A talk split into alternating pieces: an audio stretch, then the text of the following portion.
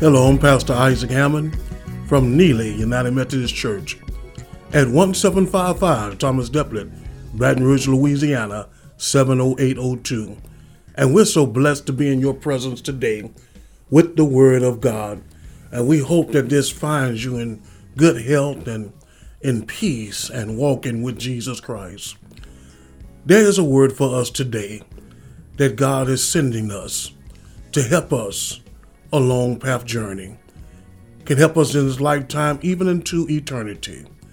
And that word is coming from the book of Amos, the seventh chapter, seventh verse to the 15th verse. And in that chapter and in that passage of scripture, God tells Amos that he's putting the nation of Israel up to a plumb line, and they have not measured up. A plumb line is something where you can drop from a distance above and it will tell you what's plumb with the earth. It should be a 90 degree angle wherever it is dropped. And if it's not being built right, it's not um, the building is not centered, or if the building is kind of cornered, the plumb line will show it and reveal that it's not being built the right way. And God told Amos that he was going to drop a plumb line to let the people of Israel know where they had fallen short of his glory. In the book of Amos, you see many passages of scriptures that Martin Luther King used in his ministry, trying to warn us of what is to come. And God is still speaking to us today. Amos is the oldest prophet book in the Bible. He's the first prophet to speak and have his words written in the Bible in a t- traditional prophet sense. God called this man who was a shepherd and a worker in the vineyard who felt as though he should not have been a prophet. He was a humble man, but God said, No longer are you a shepherdman of sheep, but I'm calling you to speak on behalf of God to the world. And Amos was letting us know by the words of God that we should love one another. In the days of Amos, the Bible tells us it was about 760 or 700, 750 before Jesus Christ. And the Bible tells us that they mistreated each other because of money, they mistreated the poor, they mistreated each other when they went to worship, they just worshiped God in the tabernacle. But when they went home, there was no worship of God in their life. And God was saying, I'm tired of it now. If you're going to worship me on Sunday at 11 a.m., then worship me when you deal with your coworker on the job. Show that you are a Christian. Show that you are a walker with me and love me because how will they, uh, you say that you love me, who you've never seen before, but yet hate the neighbor that you see every day? And they shall know you by the love that you carry.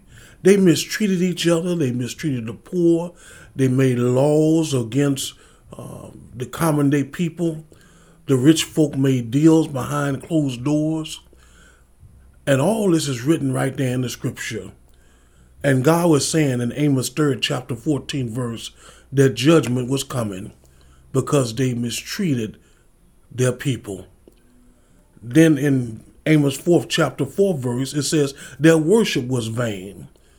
Because God said, I, I, I don't want to hear the singing of the choir. I don't want to hear the music from the violins because it does not mean nothing to me because it's just vain worship on your behalf.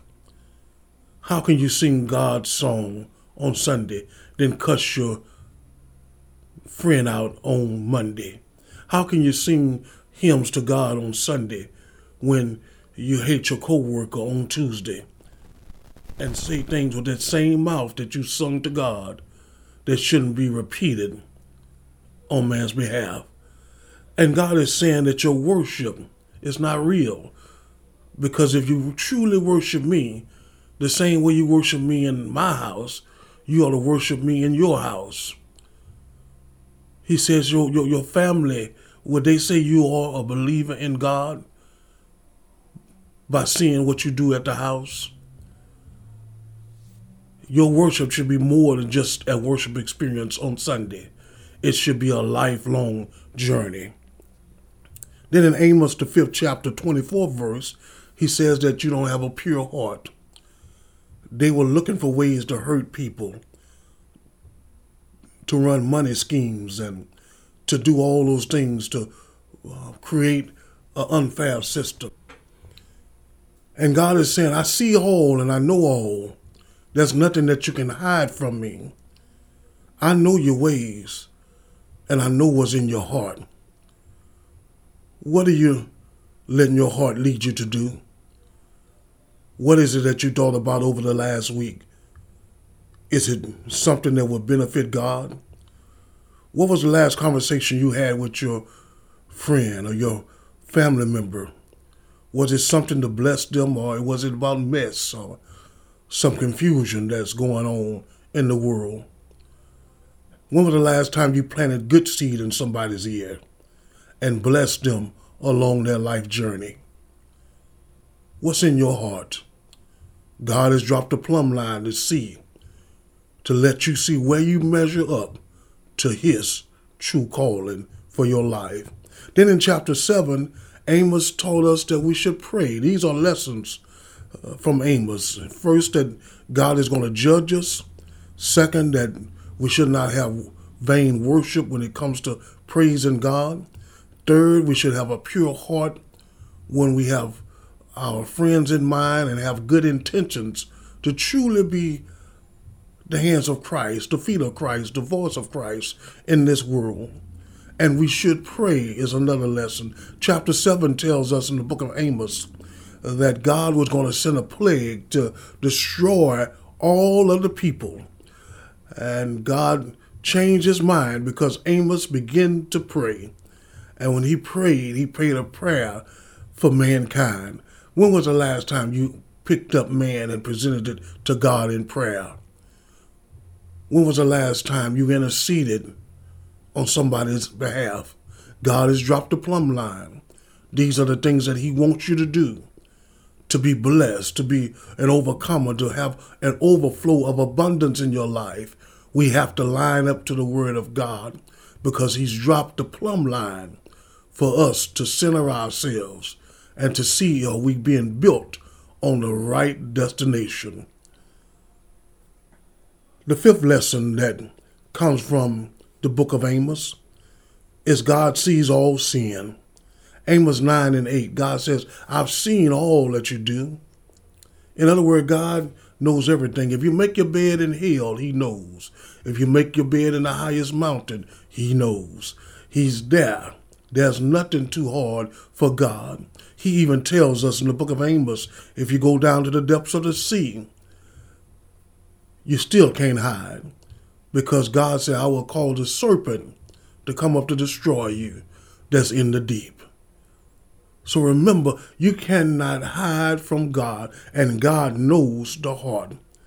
So he said, I'm dropping the plumb line to let you know where you don't line up in the word of God.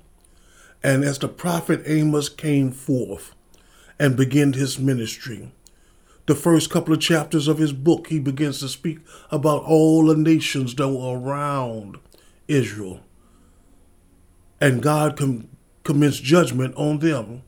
Then he came to Israel last, his chosen people.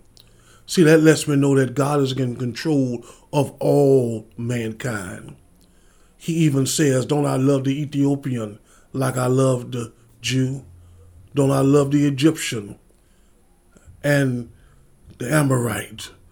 God loves everybody if they will come to Him in fellowship and receive his son as their salvation and their redemption to cover them for their sins, to come back home to be with him one day. God is in control of all things. He's a sovereign God, an all knowing God, an all powerful God. And there's nothing that can go forth that he does not know. We are blessed to be in line with God and to have fellowship with Him, for He's the creator of the universe. Jesus is the author and the finisher of our faith. We have somebody with the Father interceding on our behalf, talking to Him, and He knows our prayers, He knows our utterance. When we can't come up with the word, we speak in tongues, and God still knows what's going on in our life because our spirits speak out and yell out to the Father who gave it life. So God knows everything. And sometimes He'll use the unexpected things to bring forth what He wants in your life. Too many times we say the enemy did it, but it may have been God pushing that enemy to lead you in the right direction on a new job, in a new place, in a new city. God uses the unexpected things to make way for the new.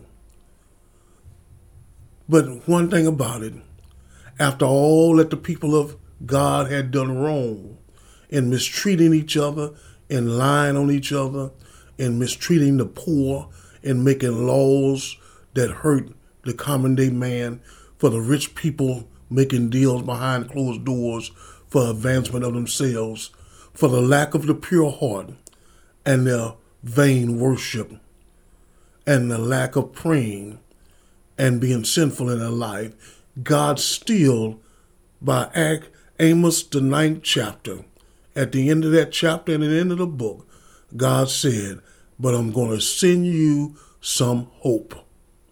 And that's what I leave with you today the hope of glory. The hope of glory is Jesus Christ. For he told them, I will bring you back after I send you to exile for your punishment. And 40 years after Amos wrote this book, they carried the people of Israel off to slavery. But God said, I'm going to bring you back. I'm going to bring you back and restore. You shall plant grapes and vines and bring forth and get the wine from it. You shall plant fruit, and the fruit shall you shall eat, because I'm bringing you back home. That's one thing we have with God. As long as we have Jesus Christ in our life, we have hope that tomorrow can be better. We have hope that things can change. We have hope that we can be better in our life. We have hope that we have the power to be an overcomer. But it all lies in knowing and having Jesus Christ in your life. Because whatever the devil may have stolen, God can put it back. He can replace what the cankerworm has stolen and devoured in your life. Let him have your life so he could put it all back together again. I'm going to say a prayer today to somebody who may not know Jesus and may not know him in the pardon of your sins. And if you believe by faith, all you have to do is say, Lord, I repent of my sins. Let me be part of your family. Let us pray. Gracious God, I come now.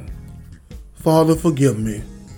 I repent of my sins, the ones I did knowing as well as unknowing. Lord God, have your way. I believe that Jesus is the Son of God. I believe that he gave the Lord's Supper one night and then died on the cross of Calvary for my sin the next night. I believe that he was placed in a borrowed tomb, but early that Sunday morning, after three days, he got up with all power in his hand. I believe. Wash me, cleanse me, create in me a clean heart, and renew a right spirit within me. I thank you.